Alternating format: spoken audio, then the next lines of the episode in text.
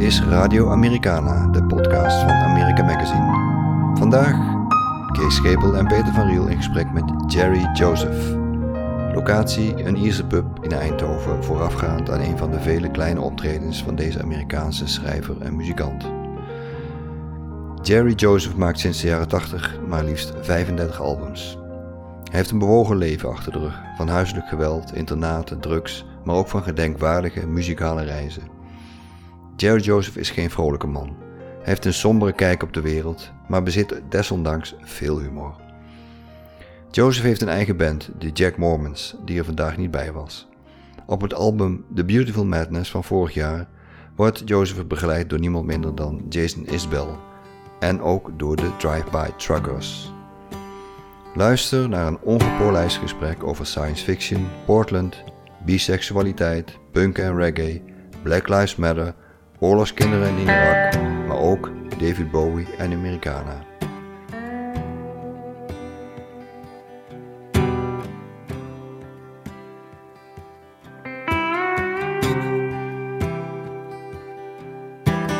Alabama, Alabama. It was. Uh, I had just read the trilogy. I can never pronounce his last name. I can look it up. The Three Body Problem is like this. I'm not a huge science fiction guy, but it was. Uh, consider like the greatest science fiction work since like Isaac Asimov or something like that. It's three books. My wife just read them after I did, and she hates science fiction. They're really fascinating. And so I was just finishing three thousand page books of this trilogy when I was writing that song. And Patterson Hood had had me at the same time read uh, The Orphan Master's Son, which is a dark ass book about Korea. Cheers. So I was, um, I often, uh, I steal a lot from writers. I get titles and you know, all kinds of stuff. And so I was laughing. I thought I'd start it with. I don't think I stole anything from either of those books actually, but that's kind of where I start from a lot of times. Like you could go through my stuff and probably sue me. I won't.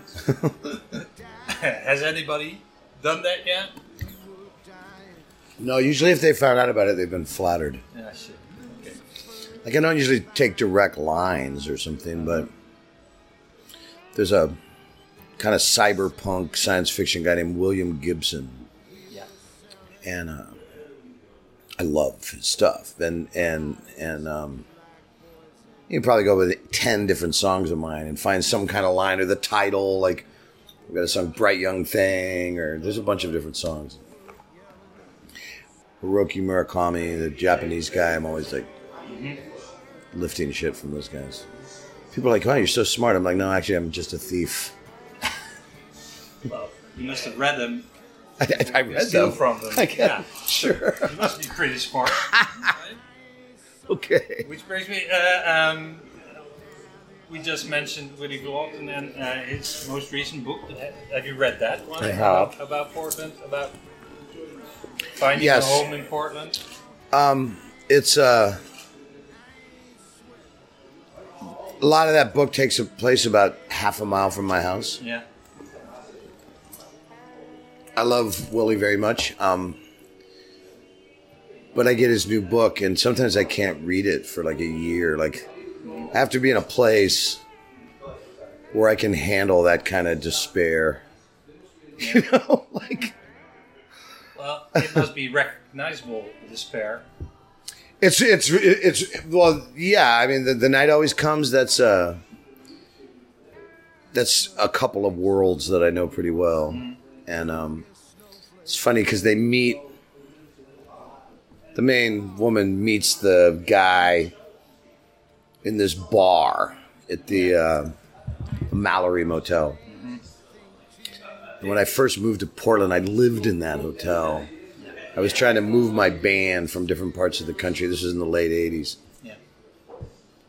Yeah, so I'm reading the book. I'm just like, fuck. It's like, Maybe he stole that from you. he probably did. I'm calling my lawyer to sue Willy Vlautin. But you've been living in Portland since end of the 80s?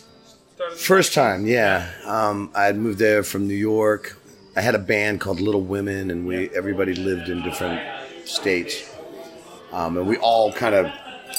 I sort of was insisting everybody move to one place. It was an affordable place to live on the West Coast. Arcata Little Women? Is that Arcata before Little Women? No. not? What before Is that reggae band Arcata Little Women? Is that a reggae band? Oh, Arcata Arcata. is a town in Humboldt County. All right. That was before Little Women. All right. That was a reggae it, band called the reggae Ru- band. Did reggae band. Uh, yeah, it was called the Roo Rockers, and then we, then I started this band, Little Women. And after that was Little Women. Yeah, All right. for a while, for like ten or twelve years. And that was probably the most popular. That was always the band that was going to be signed next year. You know? And every kind of big. They didn't call them jam bands back then, but like most of the big ones would open for us and stuff. And um, But you were also more or less. we were getting darker and darker. I just Right. wanted to wear a lot of eyeliner and act like Keith Richards, and And you tried being like Keith. and I tried very hard, and uh, but it you didn't survived. didn't really go with the Rasta thing, you know.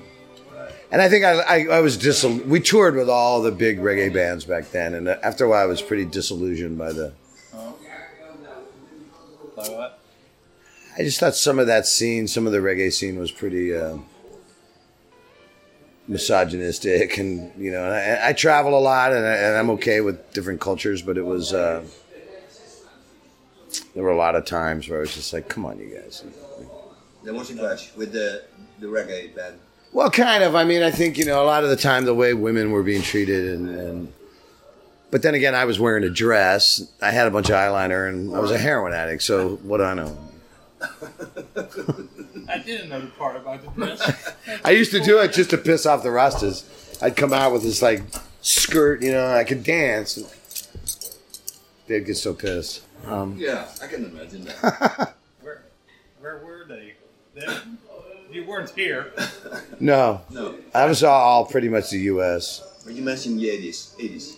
Yeah, I think that started in the Little Women started in like '82. By '84 or five, we were pretty popular. We had started as kind of a roots reggae band, and then uh, we sort of naturally had this connection to the Grateful Dead, All right. which meant through for a bunch of reasons. But so we had this big following, and that was before Phish or Widespread Panic or Dave Matthews or Well, We- widespread panic uh, cover the cover, cover Yeah. your song. Yeah. they? yeah. they i mean they used to open for us and they became my friends and um you know i think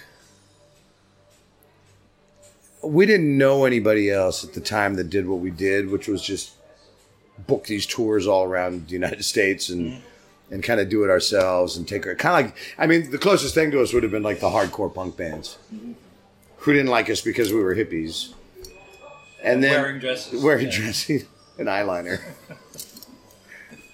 taking all their drugs Speaking about misogynistic uh, bands, but uh, sure but Can I I ask one more question about the other bands? You mentioned Jack Mormons. Jerry and the Jack Mormons. Are they back? Uh, I mean, and, uh, who are they? They made, they produced your, your last, or they, they joined your last. the single? Jack Mormons This is a crazy question because there was an old band, Jack Mormons, and then they're, they're back now. Or is, has it always been? that's been my main band since Right. 1995 there's been personnel changes and so for primarily we've always been a trio Yeah, yeah, yeah.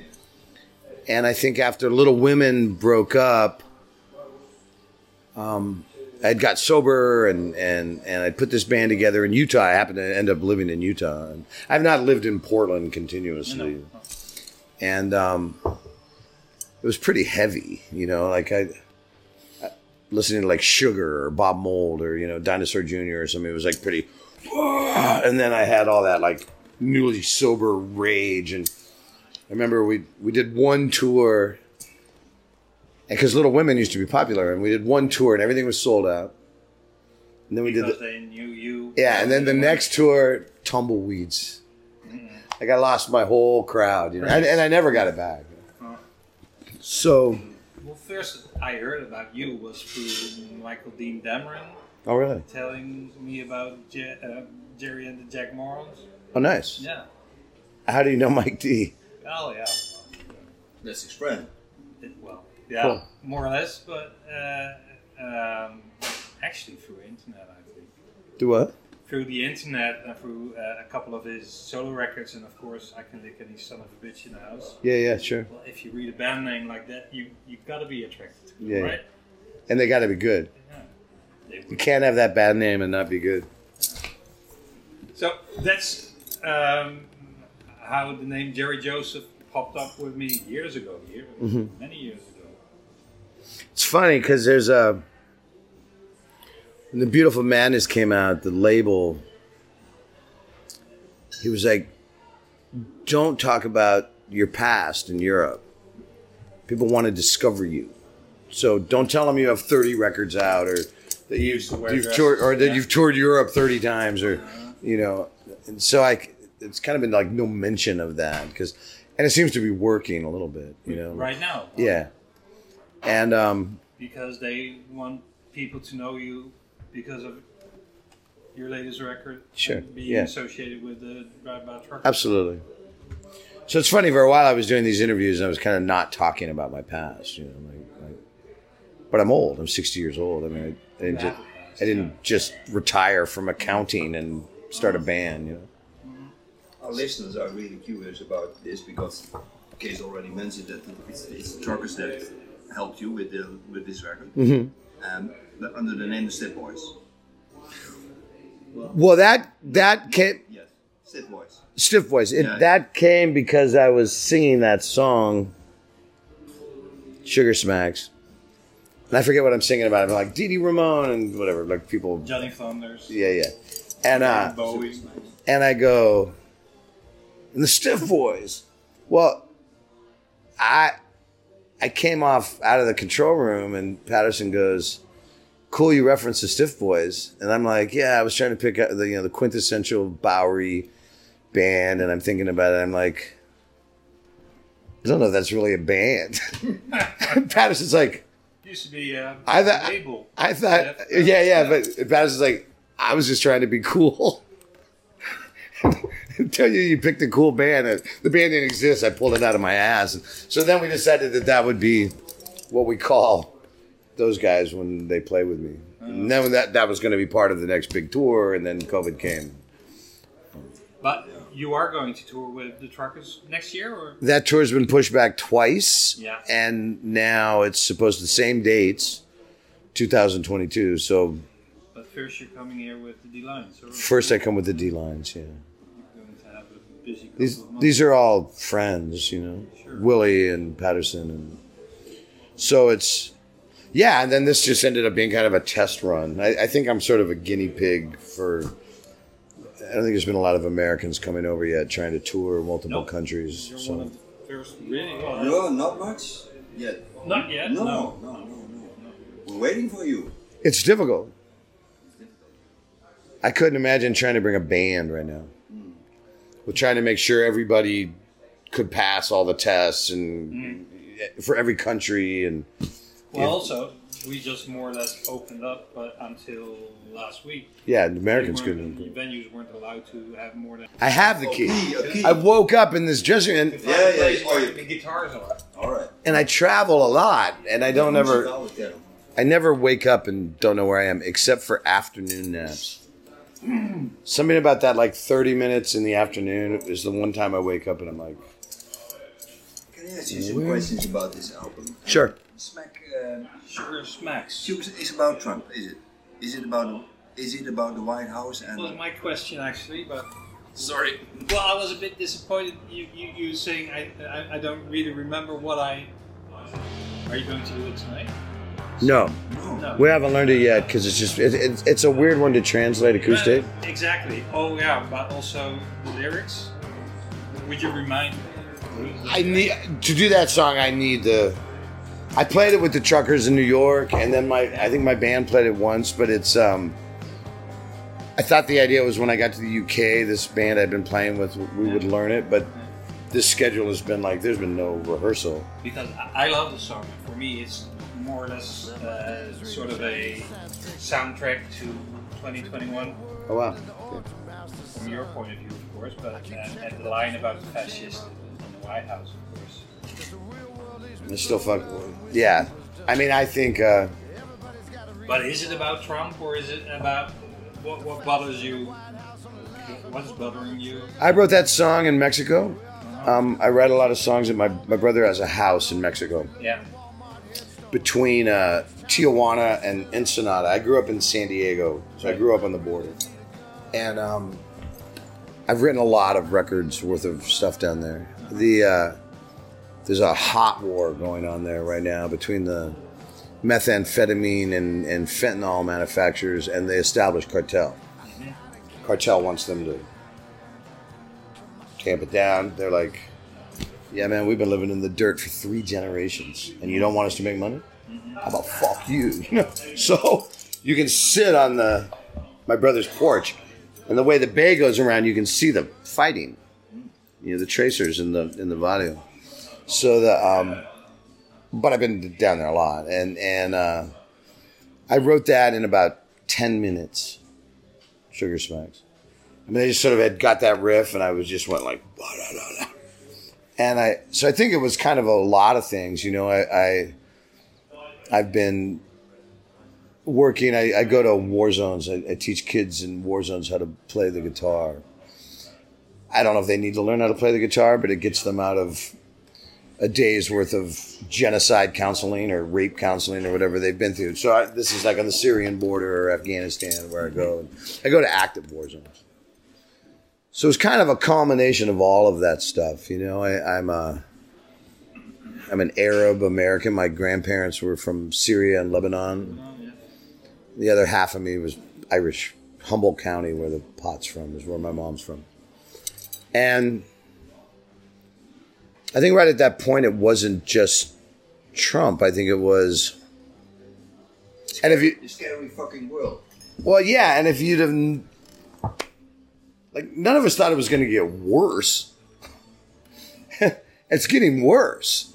You know, the polarization on people, just about masks and vaccines. I mean, people want to kill each other. And I just felt like I, I'd spent this life and I've been to all these places around the world and, and places of horror or places of poverty and, and that it was all kind of coming home to the U.S. Like nobody was really seeing it. I mean, and then we saw it, and then we, sure. and then we saw it, and then and then for Portland, Oregon, when the Black Lives Matter marches started, then Trump sent in unmarked feds, and we were all down there every night, and it wasn't just little Antifa kids; it was old people like me fighting these guys, you know, and. Um, I'd been in those riots in Istanbul and San Salvador, and uh, I was like, I can't believe this is happening in my city. Rubber bullets and tear gas and pepper spray, and you know, Trump like sent an army against the city out of it, and we won, and they left. but uh, um, And he lost. and he but- lost, Yeah, sorta. uh, sort of, right, yes. Trumpism hasn't gone away. I think it's worse. So, you know, but I had just been over that time. I'd been in Modi's India and Bolsonaro's Brazil and and you know smarter guys than Trump, you know, doing the same thing, and you could see it kind of creeping along. So it's funny today with the German election that the center left guys won, you know, because you were sort of waiting. There was that moment where you thought Europe was going to totally go that way too, because of Brexit and because of Le Pen, and, and you know, you. I think I think Europeans are a little more sophisticated, and if nothing else, they have they all have passports. Huh, yeah. Americans don't. You know, eighty percent of the people that voted for Trump don't have a passport. They've never been outside of fucking St. Louis, much less to Africa. so it's so that was like you know that song for me was just like a. And at the end of the day, I mean, the most frustrating thing is is the thing where apologizing apologizing to my family that I don't I don't know how to protect them from that, you know. And and and it came home last summer with the with the, it was this moment in Portland. There were the forest fires, mm-hmm. which are the biggest ones in our history. The sky was black. It was worse air than than Beijing. Hmm. Then there was the marching. Then there were the feds, and it was all just kind of hitting. It was so apocalyptic, and at the same time, we were all worried that Trump was going to actually call on the militias to liberate Portland. He kept talking about it. Mm-hmm. and I've been to Mosul. Mm-hmm. That was three thousand ISIS fighters in two days, right? Mm. Portland's this unarmed city surrounded by yahoos with machine guns, and and uh, there was kind of this moment like, is this really going to happen to us? You know. So that song, it was funny because it was starting to gain all this traction, and people thought I had written it then. I'm like, well, actually, I wrote this. Imagine Jason Isbell as well as one of. I, I know Jason, sure. Yeah, of course you know him, but he played on the album as well. Yeah, Yeah, he plays on Dead Confederate. yeah. Him and Patterson playing on that song. One, that was the first time they played on the same thing since the Truckers broke up. yeah, yeah. And two, that was a big statement for them because basically that song is my going after their, you know, their roots and Their where they grew up heritage, and their heritage. And uh, that's a difficult song because my my wife hates it. My older children are black. My grandchildren are black, and they, and they and they they're like you sing that too believably. That by the end of the song, people are empathetic with the statue that I'm but I'm like, if I'm going to be a character, I'm going to be a character, and I'm writing from the point of, and I don't write character songs. I'm, I'm very self-centered, and it's all about me, me, me, me, me, me. You know, and I don't, I'm not Robbie Robertson writing about West Virginia coal miners. I'm not a West Virginia fucking coal miner. You know, so I don't usually write. the- either. I'm not a statue either, but if I was, I would not sing. I'm a dumbass redneck statue. I'm a douchebag and I suck. That's not what the statue would sing. He would sing, I think, what I wrote. I don't know if I do. I don't think I say anything in that song that the statue wouldn't say. And the problem is when I'm in the South, and when I'm in the South, I say, I go, hey man, I go, I know you're going to tell me your great grandpa fought in the Civil War, great great grandpa. I'm like, you know what? How about fuck him? Like, I have zero empathy. I, and I'm like, I always use Rommel as an example, right? Mm-hmm. Because people are like, well, Lee was the greatest war strategy, you know, none, and you're like, yeah, he fought on the side to buy and sell humans. I go, Rommel was the desert frickin' fox. He was one of the greatest military commanders in the history of the fucking world. I go, there's not one statue of the guy anywhere in Germany that I've ever seen. Unless No, no. his hometown, right? And and I'm like, for two reasons. I go, one, he lost.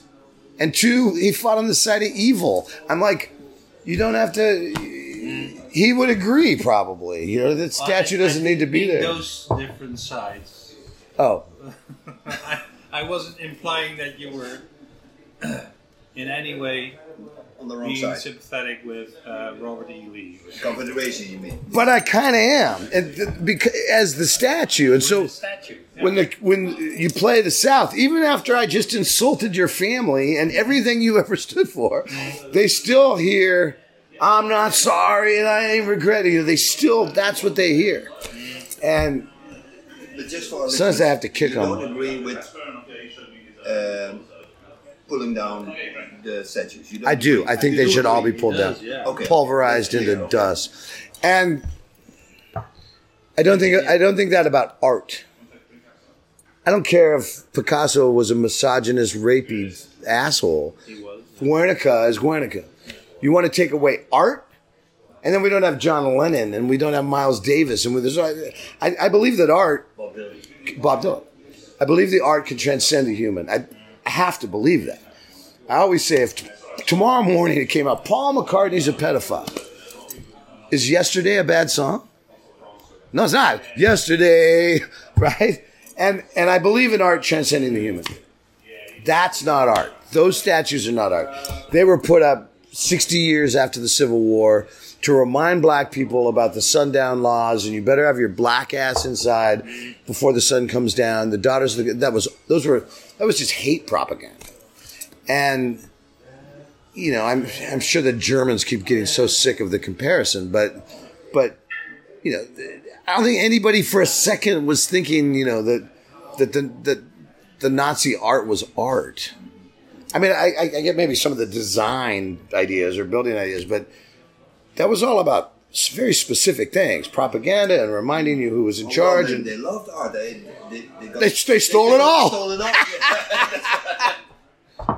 I That's know this is the key master. Sorry. oh, you're the key master. This is Patrick. Hi. Hi, hi Patrick. Here, you'll see him later. He's playing with me. He's run- See you around. Thanks, Patrick. Um, There's another question, uh, Jerry. Um, they stole it all. Black Star Line, Yeah. David Bowie. Yes. When, Is it a when shirt? What? Also, Is that a Bowie show? Actually, it's this company called. Uh, oh, what's it called? And that's their kind of logo you, you actually wrote that on the evening he died? I did. Um, I was in a trailer. I read. they- They're called tiny houses. Um, you know, they're like these little sort of. They're cool. They're like little houses you can put in a trailer. And I, I rented one to write songs so that I could walk home and have dinner with my family. And uh, um, I was on the phone. No, I was texting with a friend in Australia you know, I was writing these songs for this record I did, Weird Blood, and um, we're texting. And she goes, "David Bowie, what the fuck?" I'm like, "What?" Took a while. It took until I got off the phone, and so I just it affected me. He was important to me when I was a kid, and because you saw him when you were 13, 14 with the Diamond Dogs tour? I think it was the Station to Station, Okay. and he came out. It was the first time we'd ever smoked sinsemilla. We were 14. We had this joint, and it, and it, first they showed the Salvador Dali movie, the one with the spiders coming out of the hand or whatever. they- Yeah. boom! I think he opened with like suffragette city, so, some, something that we all knew. And he goes, "How many bisexuals are out there?" And we're all like, "Us!" And I remember my friend Michael Wolf looking at me, going, "What's a bisexual?" we're all like, "Me." and um, I, I, I saw him a lot over the years, but that yeah reminded me of. Uh, I just remember so much him on the radio, and there was this. I may get my years wrong, but it was like the oil crisis, and so they didn't do the. 70s, yeah. Yeah, they didn't do the. 73. They didn't change the um. The time, so we, I remember we would all get up early, and the, it would be dark, and by the time I got to school, it would be dark. So I just remember the radio then. For some reason, it's just like all of that stuff really stuck with me as a little boy. He was also the only poster my father ever made me take down. Was this super kind of explicit, like All right. he's blowing Mick Ronson or something like that poster, and my dad was like, "No, No. you can keep the Black Sabbath poster. You can keep, you know." Whatever bloody. Yeah. But is, is, is there a little bit of Bowie in Eureka? In the song, Eureka. No, I, I mean, it's a bit like five years. Is that is that correct or not? sounds a bit like. I never thought of that. I my mom wanted me to write her a country song, hmm. But five years is a country song. and I guess it is. Yeah, sure. It is. I wrote it. Uh, my father was a famous, or he was a big international scientist on tuna fish. He was like the world's authority on tuna fisheries. And he met my mom, and uh, she was from this small town in Northern California. She was adopted, and um, she always, and they were really well traveled. She was telling me how one time she's walking along the Great Wall of China and she thinks to herself, You got out. And she didn't like to go back. My dad went to Humboldt County and and that's where he went to school. He was from East LA, youngest of 13, Lebanese Syrian, two bedroom house. Like he's that guy that goes on to get his doctorate and literally saved the dolphin. That's what he's credited. Yeah. And um, but he met my mom in Eureka, and and they left. And then when my dad died, I remember looking at my brother, and I and I went, "She's never gonna go back to Eureka." Like the only reason she would ever go back was because my dad had like college friends there and stuff. So I was trying to write the song for her, and then she read me telling the story. She was so mad at me. You make it sound like I hate my hometown, and I'm like, I go, Mom, you've been to London a hundred times more than you've been back to that town to mm-hmm. lay flowers at parents' graves. So you don't agree? I mean, my No, I can see it. Yeah. Yeah. okay. Okay. I mean, I'm a product of all. So I always have a hard time with with with the Americana tag. You know, I'm like, well, what does that mean? You know, it's like it's like it- Who- who That, that's, it? that's our standard Who- question if, yeah. we, if we meet with uh, American artists. Uh, how do you feel about this this tag? I I feel like it's so far it's putting people in the room listening to me. I'm, I, but I I I uh, It is, yeah, but- It's, it's I'm like, well, what's Americana? I'm like, is is Jay Z Americana? Nothing more American than you know. Is is is Junior Kimbrough and the Mississippi guys? Is is is fucking Jaco Pastorius? I mean, I don't know. It's like when we and this is the thing that happened in America is they got this jam band thing. And if there was anything that killed my career, it was because I wrote songs and stuff for Widespread Panic my new record would come to Mojo magazine and they would see da da da da da wrote songs for Widespread Panic and throw it in the trash. Doesn't matter- Yeah. No matter what made, they'd never even put it on. But I couldn't was never accepted into the jam band thing because I'm you know the eyeliner dress guy with angry little man, you know. So I was stuck between these things for a long time. And what was crazy about about the jam band is like when we were little kids, we jammed, right? Probably on Suffragette City. Bow, now, now, now, now, now. I guess every band that starts out starts out jamming. Right. That we. So for the fuck, how did, how did that tag come by? You know, and, and I know the Grateful Dead, you know, and, and, and I, I don't think those guys for a second photo up. Yeah, well, this this is just on Facebook. Stomach in. All right, thank you. Facebook. There's a thing when people are shooting from the side from me Yeah. That I, I move because I I always You feel know, like why I I I have. We're, we're gonna make a picture with you Uh, in yeah. the Sorry. shape you want to afterwards. Okay, after just the- long, beautiful But- but hair. We still have some more questions Yeah, the no problem. project. Well, I Please. was um, uh, very touched by your Nomad Music Foundation and about you going into war zones, actual war zones, because I, I could understand with your Lebanese Syrian background that you would you feel a connection with those places, but you've been to Afghanistan also, Sure. uh, Bosnia maybe. No. That, up, that? No, I just um I think when I grew up with my father, probably my connection to that was probably more Central America, Nicaragua, El Salvador, and Brazil, maybe. only recently. But I, when the nomad thing came up, it was people in Afghanistan that had invited me. The uh, I was in Lebanon and Israel, and uh, on the day the air raid sirens go off in Tel Aviv, and the guy goes, "In a million years, Hamas cannot get a, rec- a rocket into Tel Aviv. In a million years." Whoa, the first one hits. Oh yeah.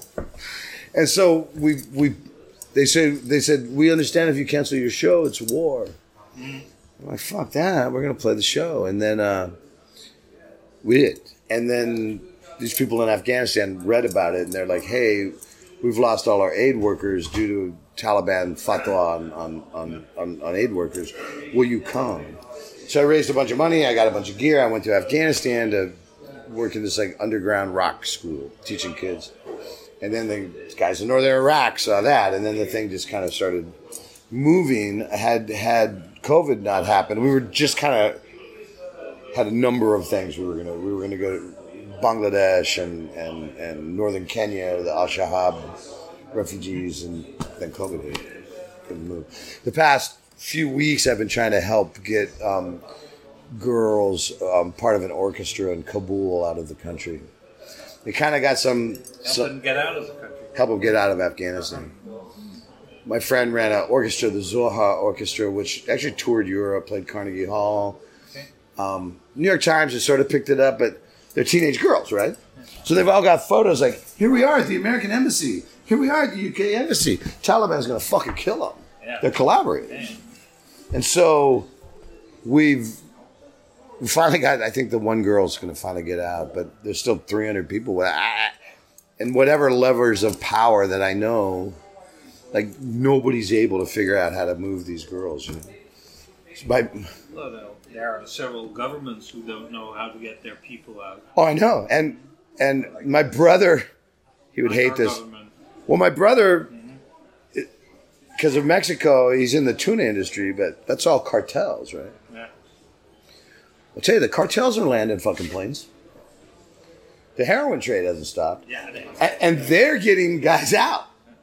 Like I, I know this for a fact. Like some of the some of the guys that special forces guys had worked with that like knew my brother, and they're like, "Can you connect?" And actually, they're like, "Oh, we got room for twenty people."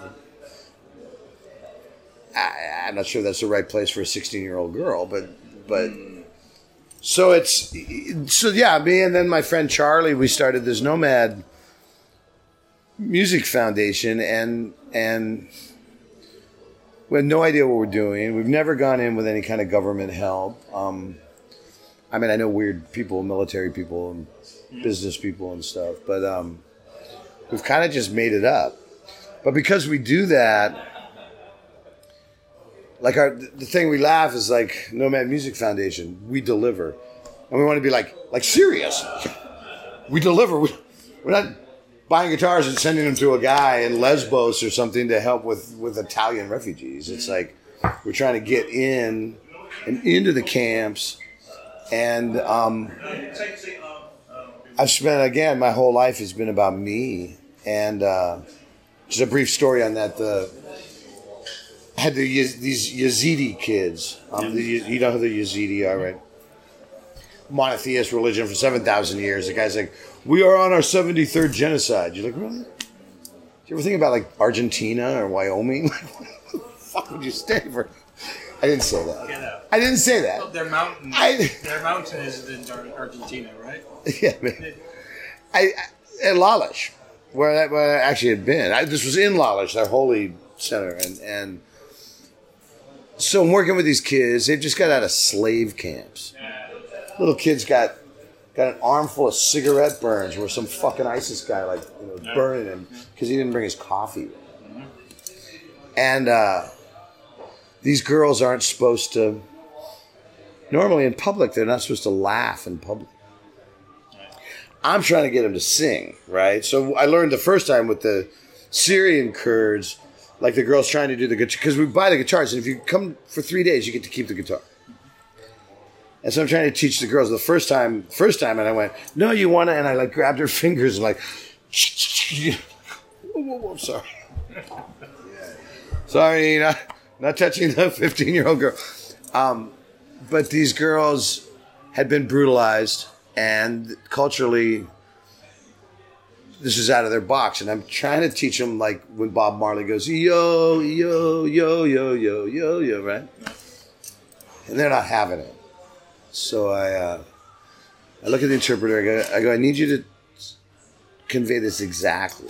I go i need you to take all your pain and all the rage and all the fear and all the sadness and all the love and you know i'm like and when i go yo yo yo i need you to scream that back at me. Scream it at me.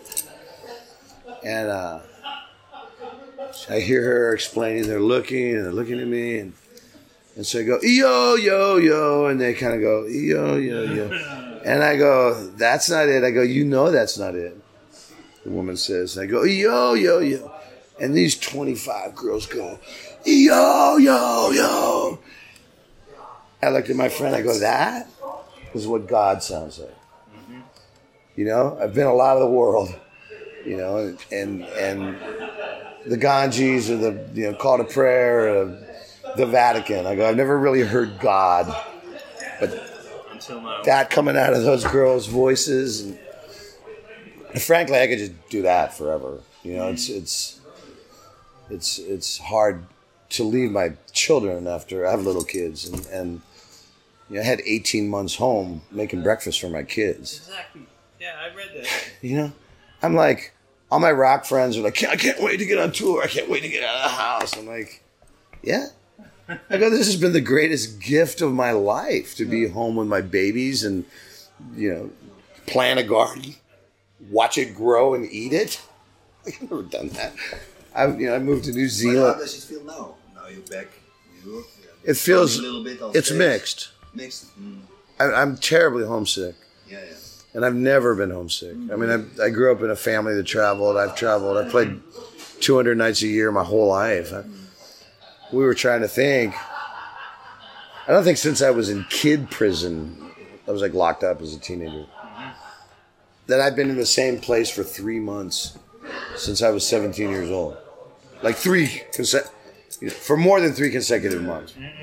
So this time was like when I was walking out the door, and my and my kids are eight and eleven, so they could do the math at like six weeks. Shit, I was cried all the way to London. Mr. Joseph, famous last words. What, what, what, what is your message for our listeners in the podcast? You know, that guy with me, Patrick, took me to Mount Everest. He's actually climbed it and uh, or summited it. And years ago, there was this idea to get me clean, and and well, we'll just have Jerry. I mean, Patrick take Jerry to nineteen thousand feet. I had to walk to as high as you walk on Earth. I was I was I was sick. Patrick made me walk all the way up, and uh,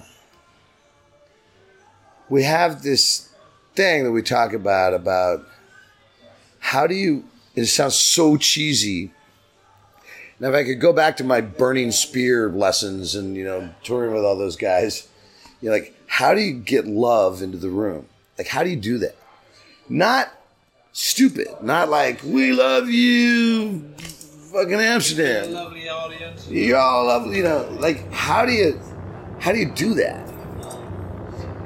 And and to me, that's been sort of the task. I'm 60 years old. If I can't bring something bigger than just Jerry Joseph and his problems, and here's another song in G.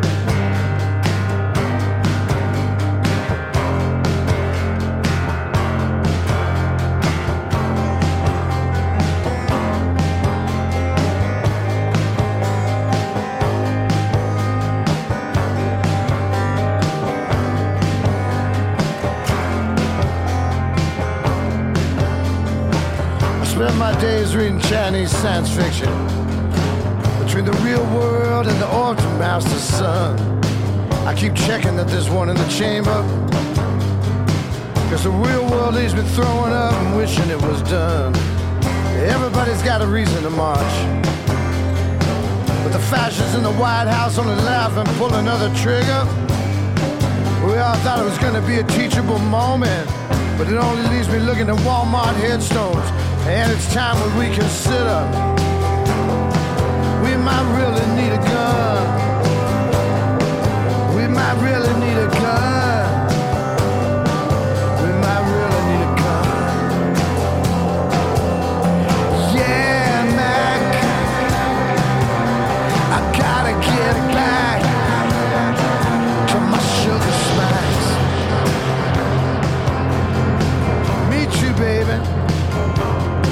You should tell about the time that I threw you down the stairs.